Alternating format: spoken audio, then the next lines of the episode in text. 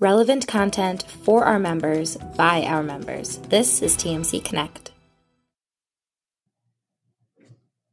Good afternoon, everyone. This is Rich Swerbinsky with the Mortgage Collaborative here once again with the last week in Mortgage Today, our weekly walk through all the latest news, happenings, conversation, all the latest going on in the mortgage industry. Uh, each week, I'm pleased to be joined by one of our lender members as my co host.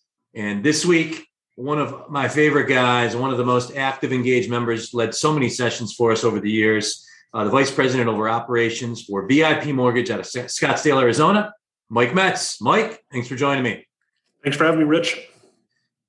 As always, no shortage of uh, things to discuss. Uh, but Mike, let's start with some headlines that caught the eye of some of our members this week and just others in the industry. Um, was a uh, merger between a company by the name of Figure and then Homebridge Financial Services, which is big, big IMB out West Coast, most of America, but they're like 20, 30 billion mm-hmm. a year. Uh, but basically merged with a blockchain firm, you know, kind of pledging to be the ones to bring blockchain technology to mortgage lending at scale. Uh, I think they operate through wholesale, through correspondent, and retail. So uh, just interesting news, something to keep an eye on. Blockchain is something we've talked about just as a co-op for some years. We've done some sessions on it, had some general session speakers on it. You know, the general, I think, point of view amongst our members and the mortgage lending community has been the technology really makes sense with the mortgage lending industry and mortgage lending transactions.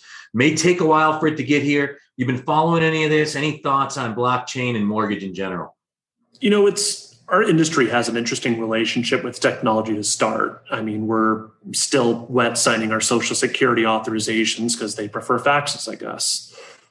The flip side is blockchain has a lot of opportunity. So I am excited to see that some real world applications are starting on that. So I don't get into the whole Bitcoin, Ethereum, crypto stuff. I'm not quite savvy enough to talk on that, but the blockchain, that I think has some huge potential within our industry. Because I mean, when you look at it just as itself, you have transparency, security, not getting hacked, and record keeping is just huge with that. So when you think of some of that stuff, recording offices could be revolutionized by this. Everyone could see when recordings happen and change that.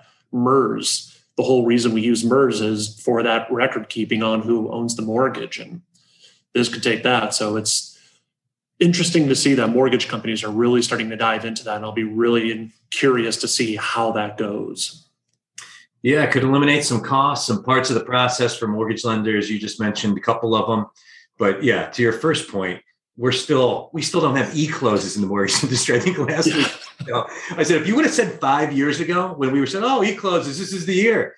2016 in yeah. 2021 we'd still be wet signing closing documents. Uh, it would have been unfathomable. So that's why i think rightfully so a lot in the industry are like hey like you know tell me when i need to start looking at and thinking about and worrying about blockchain because uh, history has shown uh, mortgage industry late to the game with tech well, I think it'll be a push by the private parties on this side because there is lots of money to be made in this arena. And you see all the banks writing white papers on it now. The flip side is our regulators are behind. Um, the CFPB sent out a memo on Juneteenth, like a week ago. So, you know, it's just, it takes our industry some time to digest. Uh, moving on to uh, just the general, I think, rate and business climate. Uh, you know, I think concerns over the Delta variant, lingering pandemic, flare up fears. Uh, mortgage rates have been low for these last couple months. Mm-hmm. 30 year fixed rates in the twos for the best credit borrowers. I think I saw something today that they dipped down again a little bit to the lowest levels they've been at really since like February. Uh, refinance is making a comeback as a result. Uh, you know, as we sit here now, uh, seven and a half months into the year, much more refi than all the economists projected. Not quite as much per- purchase because of some of the supply side issues. But I think the stat I saw was that in June, uh, the industry as a whole globally was more than 50% refi, uh, which was the first time since February that we've seen that. Um, your thoughts just on the rate climate, uh, the refi activity you're seeing, what you think is still out there, and how you think you know these last four and a half months of the year will play out from just a purchase refi mix perspective? Some good topics in there and some good questions. My personal thought is that I think we're going to see rates stay pretty boring here for a bit, and boring is good. I think you're going to have Delta continue to push pressure on the rates to bump down a bit. I think you're going to have some of the other economic news coming out wanting to bump up a bit and stick right around. You have the Fed starting to talk about easing up on their purchasing of those fixed securities, which could change things. My room just got dark on me, so a little bit more melodramatic as we talk about rates here. Um, it is going to be interesting to see how that ends up impacting refinances because already, like you mentioned, rates are so low and they've stayed low, that it makes sense for people to do the refinances. But I think now compared to where we were kind of last year is it's no longer a news item. So you don't have clients actively reaching out to your loan officers asking about refinancing unless they have that need. So I think you'll see more loan officers who have strong marketing campaigns that stay in front of their database. Those will be the ones that are going to see that increased refinance activity. And then the rest will just kind of still stay around where they're at. Purchases will be an interesting one because demand is going down a bit, but at the same time, it's so limited by supply right now. The last I saw is we're still predicted for seven months just to get to a balanced market that I honestly don't think the decreased demand matters at all yet. So it'll just be still plugging away at about the same volumes we've been. And I, I don't know how it is. You guys are obviously in a bunch of bunch of markets, but you know, at least here where I'm at in Cleveland in the Midwest, it, there is decreased demand, but it feels like dormant or suppressed demand just because maybe people that were sick of seeing maybe bid and didn't get three or four houses or, you know, hearing the stories about 30, 40 offers, homes going for 20, 30K over listing that are on the sidelines right now, you know, kind of waiting to see like, hey, let's reassess things in the fall. Uh, but to your point, I don't think there's anything happening right now with the supply demand continuum that's going to cause home prices to come down at all. And the question is, when do those sideline buyers come off the sidelines and onto the playing field? I think you're going to have a few different people in different camps. I think there's some people who are waiting for this mythical like crash to come up and to go down because they feel like that's going to be a, uh, the time to buy. I think they're going to be disappointed for a long time because most forecasts I see still show appreciation this year and next year. Now, next year may be more like 5%, but that's not the magical crash they're hoping so they can get the deal. Um, I do think you're going to have more of the people that stopped looking just because they are tired of, all right, I need to go 50 above the listing price and give up every contingency they'll start to get in. We've already kind of seen that in our market as it moves a little bit more towards balanced. Mm-hmm. Average six days from listed under contract to eight days, which is still stupid fast. But I think it'll encourage a few more people to get going. But I don't think you're going to see the supply increase anytime soon unless the builders can't build any faster. They're still stuck with shortages. So, unless you see these big institutions that have been buying all those rental properties for years start letting off their portfolios, I don't think we're going to see a big change. Yeah, I don't have the numbers in front of me, but saw a stat this week about just non-owner occupied houses in America. Um, the percent that are owned by institutions, it's up. It's it was crazy. It's like 18% more than five years ago, I think was the number I saw.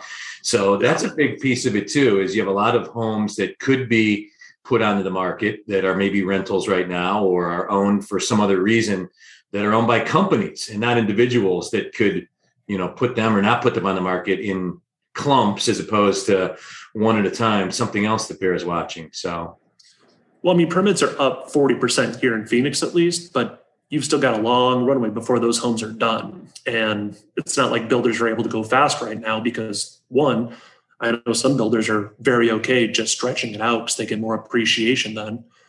And two, like I mentioned, you have labor shortages, as we saw with the numbers coming out this morning. And then you also have supply shortages. So they just can't get these homes built in two months. Hmm. You talked about, you know, buyers in the sideline waiting for the mythical crash, uh, likely not to happen.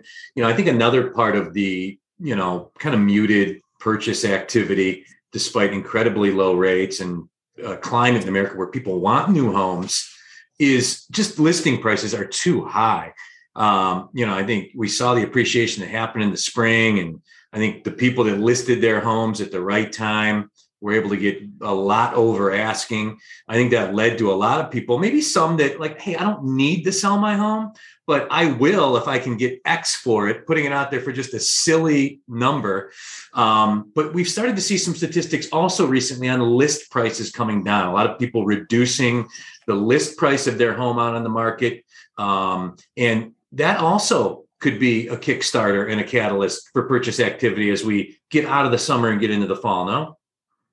I think so. We have seen it. I mean, as you go down in that seller's market demand curve, um, I've got a cool graph that I'm not allowed to show. Sorry, everybody. Um, licensing, go figure. It's interesting to see that as the seller market finally softens a little bit, the number of homes that are having to cancel listings because they were just flat out gouging. It's interesting because my neighbor is one of those where he listed it did two price reductions and said screw it canceled it waited strategically about a month and a half and now relisted again. And he was one of those who was just flat out trying to gouge the market. And i think as you see some of those finally approach what people think is like okay that's reasonable enough. I need to want to get out of my house. Now they'll pull the trigger on that this is the last week in Mortgage Today. I'm Rich Swerbinsky with the Mortgage Collaborative. This week, joined by Mike Metz, the VP over operations for VIP Mortgage out of Scottsdale, Arizona. Mike, moving back to the refi side of the house for a moment. Uh, report that came out this week, very interesting from ATTOM Data. They put out a lot of data related releases and studies. Um, fewer than 5% of homes in America remain underwater. Uh, don't have to go back too far, six, seven, eight years ago, the remnants of the meltdown where uh, so many home buyers uh, were not only underwater, but heavily underwater, just walking away from homes that they had just bought. In some cases, homes they were building that they hadn't moved into. Uh, you know, bar, uh, Americans feeling like prisoners in their homes because of how underwater they are. And it seems almost unfathomable, just, you know, what 13 years after the meltdown, less than 5% of America now underwater. And another interesting part of the study 34% of homeowners in America are what's called equity rich. I thought I had heard every official mortgage term, but evidently you're equity rich if your loan to value is below 50. 34% of American homeowners with an LTV under 50 that's kind of crazy, no? That is super crazy because I think you get some generational trending in that. And, you know, some of the older generations where they actually stick in the homes for 10, 20 years is very different from some of the newer generations where it's, oh, you stayed in that home for three years. Wow. You don't get some of those lower LTVs most of the time, but when you get some appreciation, like we've seen, I least in our market, I know we saw like 28% appreciation from August to August, which just blew my mind. Well, that goes a hell of a long way towards a uh, 50% LTV. Mm-hmm. So it'll be interesting to see what people do with that. I think even as we saw the forbearance numbers coming out from like Black Knight, as they've been publishing those, it makes sense that those are low. If you've got that much equity, you're not going to want to even dip your toes in the water of losing that because I don't know if you're seeing other lenders with better clients, but they may be equity rich, but they are not uh, it in their bank accounts yet. exactly. And, you know, another dynamic you could see emerge, especially if home values continue to appreciate or don't even level off, uh, is, you know, some of these existing homeowners um, that, you know, can't afford or don't want to pay for the next home up. Uh, we've seen, you know, all these in all these home appreciation studies luxury homes, homes that are appreciating at a far greater level, you know, than even the two, three, four hundred thousand dollar homes across America. So you could see a lot of these homeowners that at some point just say, screw it, I'm staying where I'm at and I'm adding a room onto my house or a wing um, because uh, you know, you could take cash out at 2.8%, uh, you know, get into a new mortgage or uh, home equity loan, something like that. So could really see a very, maybe historically high levels of cash out refinance activity uh, these next 12, 18 months going forward, potentially. No? I think so. And what's kind of surprising to me about that is now is the time where I would imagine if you were like a community bank or a credit union that you would just be raking in the HELOCs left and right because it's the perfect situation for so many of these people that just want to add on an extra bedroom or add on a gym that they won't use and then just take out their 30,000 for it instead of doing a full cash out refi.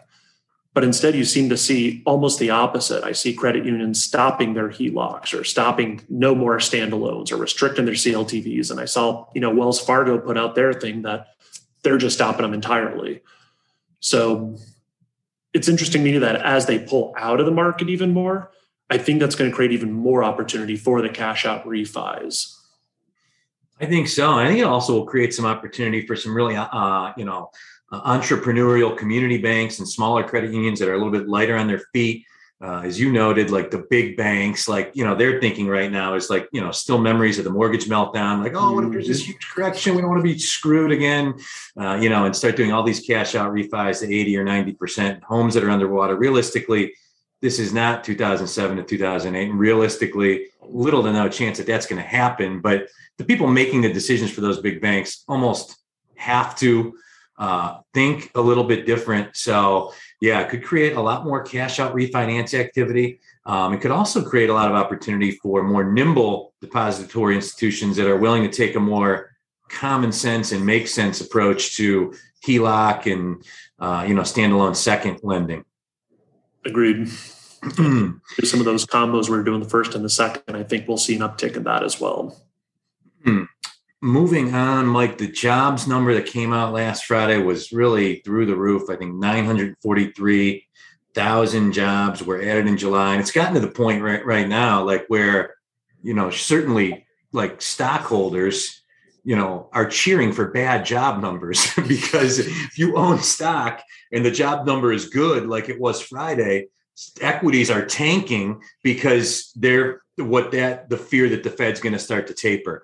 So right now you essentially have mortgage bond and equity. Typically they cheer opposite holders like cheering for bad news in the economy when it really comes down to it because any good news is perceived by the market and the action right after as Fed's going to taper, sell off. Uh, so uh, any thoughts on just the jobs number, its impact on interest rates, and some of the things that we could see going forward there? You had a lot of good points there. When I explained to fen- friends and family how it works with rates, I explained that we're kind of like playing craps at the casino where we're gambling for the dark side. When we see Delta cases going up, you know, LOs are secretly cheering in the background because the rates are going down and they're getting a few more refis. So that was one of the rare times where you do get Wall Street's kind of on our side, gambling away. They want those job numbers not coming in as rosy.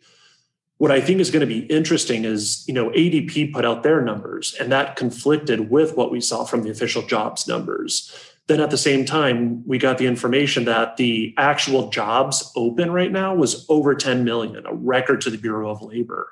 So it's interesting that you get on Friday you get this record numbers of new jobs being created and like i think it was 281000 retail positions alone which is crazy i don't know who all these shoppers are and then the flip side is you have record numbers of job openings which if you've been going to restaurants and hotels you've seen as you wait 45 minutes for a beer so it'll be interesting to see where that goes and how that progresses i think that's where we're going to kind of see things float sideways for a bit. I did see the Fed make a comment about starting to ease back even as early as fall on some of those purchases, which will be a surprise. I think before everyone was worried about inflation, and now they're saying, okay, maybe the inflation's not super insane. Now it's kind of focused on those job markets.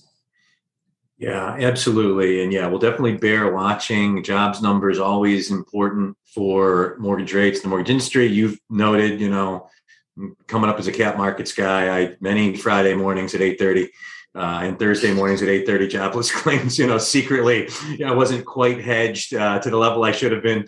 Uh, you know, maybe cheering for a bad jobs number, but uh, now kind of the inverse, and uh, one of many one of many interesting things uh, as a result of the pandemic. So. This is the last week in Mortgage Today. I'm Rich Swerbinsky with the Mortgage Collaborative this week, joined by Mike Metz from VIP Mortgage as my co-host. Mike, uh, Freddie Mac made some news this week. Uh, a new single close renovation loan looks like it's somewhat limited. small renovation amounts and some limits to it. But uh, is this anything that uh, you were able to digest or make sense of the viability of? Started looking through it, and it does seem like in some ways they started approach a good, makes sense product towards it. There's some items that I would like to see different, but that's okay. What I'll be really interested to see is if people actually do this, because I think you've seen some previous attempts. VA did their EEM, and then you saw HomePath do their renovation product. And of course, you've got the 203K. And you do have these kind of cool products out there for renovations. And you would think right now, especially with such low inventory, you're getting the flippers who put the lipstick on a pig, but the house really needs some serious work that the home renovation loans are perfect for. And maybe there's some other lenders that do a much better job. We don't see anyone actually want to do them. The sellers don't want to deal with it. The lender doesn't want to deal with it. The buyers don't even want to deal with it. So I'm hoping that it's kind of a trend that we'll see more accessible and actually easy to do loans that offer some of those renovation funds to those clients to do basic work to the property. If nothing else, so I can quit doing so many darn escrow holdbacks it's such a good point. We hear the same thing from our members, uh, all, you know, nonstop. Is that uh, you know the renovation programs through Fannie and Freddie uh, and others just you can't get. It's almost nobody does any volume on them. It seems you know, especially now with Fannie and Freddie, uh, you know, moving back in the direction of becoming a utility. Uh, you know, for the American economy and the American housing finance system, and all the pullback that we saw with Trump and Calabria, kind of being reversed uh, would be great and very hopeful mm-hmm. that you will see some more viable renovation programs. I've talked on this show before. Uh, just Fannie and Freddie um, were well down the path of creating a construction to permanent product um, that would have been like viable for independent mortgage banks and would have you know taken care of a lot of uh, parts of like the interest rate risk uh, part problem that you're right that, that makes it tough for IMBs to do construction to permanent loans. It was, and I remember it was like they were like at the point where they were talking with us about it, which means you know they're far along because they're typically very guarded. And then the whole Mel Watt, like you know, sexual scandal thing happened, and he was on his way out, and it just put it to the sideline. It never made it anywhere. Would be really great. I think there's one thing that Fannie and Freddie could do um, to really be useful to the American housing finance system uh, especially given how underbuilt we are, what a big part of the process construction and renovation loans uh, could and should be for our industry would be to develop some sort of make sense product that they could put out there for lenders uh, that isn't you know irresponsible from a credit standpoint but that is viable from a you know sales standpoint I agree completely. We do some construction here at VIP, both two time and one time closes. And there are still all kinds of quirky workarounds in Encompass. Maybe it's user error, but we've got some thankfully much smarter people than me that try to navigate through those waters, and there's still all kinds of goofy situations. So, you know, it's something where we're making progress, but it's still not an easy situation. I know there's a lot of lenders who don't have anything for that construction to perm, and whether it's two time or one time closes, and even just trying to get those kind of renovation loans. So I do hope that there's going to be some good progress on the ease of access for construction lending coming soon. This is the last week in mortgage today. I'm Rich Swerbinsky with the Mortgage Collaborative. Uh, got about five minutes left this week with Mike Metz of VIP Mortgage. Mike, the infrastructure bill is starting to, uh, you know, make progress on the Senate floor. Still, obviously, very contentious uh, political debate just between Democrats and Republicans on you know the size of it and how it gets paid for um, but um, it's getting close to uh, you know i guess the finish line um, and you know of note for our industry unless you've heard something different i haven't heard any news that the 10 basis point G fee hike has been taken out of there. Uh, MBA penned a letter and had a bunch of other organizations sign off on it.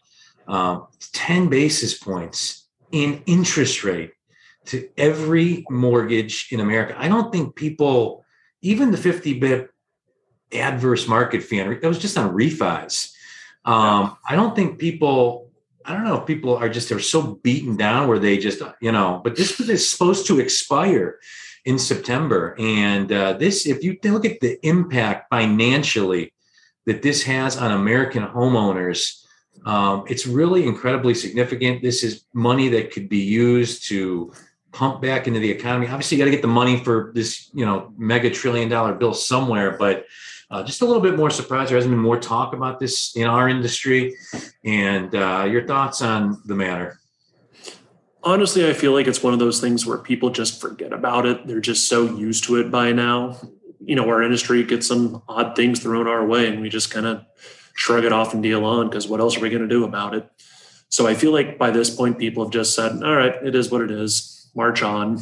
But you're right, it is hundreds of dollars to the average homeowner every time they do a mortgage. And from the Uncle Sam perspective, if they can uh, keep taking that money, and that's not money that people even realize they're losing to Uncle Sam, it's uh, basically a get out of jail free card on the political press of increasing taxes to whatever amount they agree on that infrastructure bill, which feels like spin the wheel on Wheel of Fortune at this point, whether it's one trillion dollars or two or three hundred million. So I think I would suspect that they're going to find a way to leave that in. They're not going to want to give up that 10 bips. CBS is or NBC or ABC is not going to start talking 10 bips. So I think the politicians get their free money to do whatever projects they want and we just have to price it in. Yeah, Rob Chrisman talks about it all the time. The mortgage, the dynamic you just spoke of, like the mortgage industry is just so used to just catching like left hooks and right jabs that okay, what's you know, we're nothing. What am I going to do about it? We'll just we'll deal with it and move on.